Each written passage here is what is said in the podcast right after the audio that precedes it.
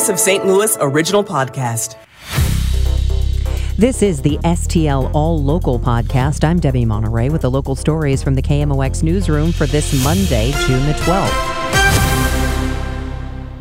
Attorneys meet with a judge today in the Daniel Riley case. That's happening today as Marvin Teer, who recently returned to the St. Louis Circuit Attorney's Office, has been assigned to Riley's robbery case and the assault charge. That's stemming from a case where Janae Edmondson, a Tennessee girl visiting St. Louis for a volleyball tournament, lost both of her legs back in February. Body cam footage of the scene has now been turned over as evidence in that case.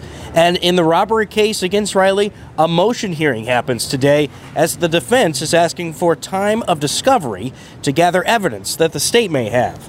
Outside St. Louis Civil Courts Building, Stuart McMillan, KMOX News. Janae goes in for another surgery today, which is her 18th birthday. That surgery is to get her closer to using prosthetics. A consumer group warning the St. Louis Board of Aldermen to not give too much power to the city's water department in raising customer rates. The city water department is pushing for historic rate hikes that would amount to 120 bucks more a year for the average household. John Kaufman of the Consumers Council of Missouri says because the city water department is not regulated by the state of Missouri. It's trying to rush the rate hike past the aldermen by bundling it up with the city's budget. The budget has to pass by the end of the month. Spire Natural Gas and Ameren Missouri Electric uh, company, they have to go through the Public Service Commission in Jefferson City. And it's an 11 month process of auditing and reviewing it. And if that's not bad enough, Kaufman says what is most concerning is this the bill would give automatic water rate hikes in the future.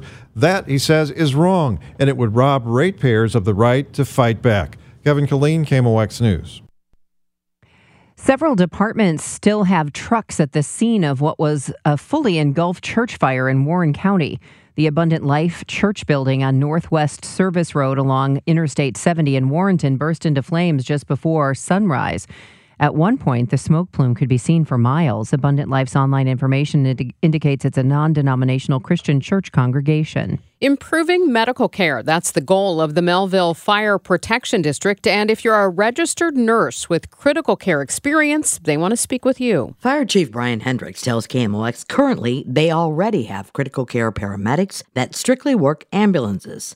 Adding registered nurses to that will enhance their capabilities. We have a mental health care crisis in the country. We, we all know that. We run a significant amount of mental health care cases. Their additional knowledge in patient assessment you know, as an example, in dealing with that in the emergency department will, you know, allow us to deliver better care. Hendrick says nurses have a much better understanding of certain medications and the administration. We have infusion pumps on our ambulances and, you know, an ICU nurse manages infusion pumps on a daily basis. Working with our medical directors from WashU, there is a lot of possibility here. There's a lot of different treatments that we can bring to the community. Hendricks adds the team of a critical care paramedic and a registered nurse is a proven concept, much like air ambulance services. Nurses will work 24 hour shifts 10 days per month. Hendricks says the response and quality of applicants has been outstanding. Now, in the next three to four weeks, the chief will start the interview process. Maria Kina, KMOX News. A company that helps homeowners appeal their property tax assessments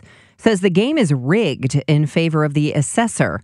David Dempsey of PAR Property Assessment Review says the assessor gets two years to come up with what he thinks your home is worth, and you get just a few weeks to appeal it. Reassessment notices just got mailed for residents, and they have to appeal by the deadline of July 10th. We really think the system should be that people have more time to review their assessments and get an appeal filed. Dempsey says homeowners who hire an advocate for an appeal usually win a lower assessment than people who got it than people who got it on their own. PAR Property Assessment Review charges 50% of whatever savings are achieved on a homeowner's tax bill through appeal. The federal indictment of Donald Trump continues to make waves. KMOX political analyst Hancock and Kelly talked on Total Information AM Sunday about what it might mean for the 2024 presidential election. Democrat Michael Kelly said it will keep Trump's name constantly in the headlines. Why not? I mean, he's this is historic. We've never had a former president indicted, and so yes, he's going to get the attention. Republican John Hancock said most sitting presidents seeking reelection are judged on what's been done during their 4 years in the White House. If this election turns out to be that, looking at the numbers, Joe Biden's going to lose. his only real hope that I can see is is a head to head matchup against Donald Trump, where the election really won't be about Joe Biden's record, and that's regrettable if you're a Republican. From the KMOX business desk, another new eatery coming to Ballpark Village, this time Columbus, Ohio based Condado Tacos, set to open later this week. It will be the chain's 45th location. The Ballpark Village location on Clark Street will have room for 300 diners, including the outdoor patio.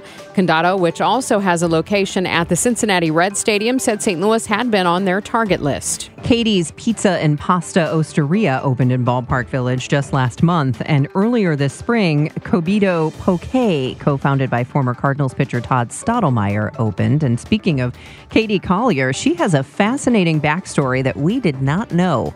We're going to have her share that with all of us coming up in uh, the news at 920. I'm Debbie Monterey. The STL All Local podcast is produced by the KMOX News team. Find all the local news on the Audacy app or wherever you get your favorite podcasts.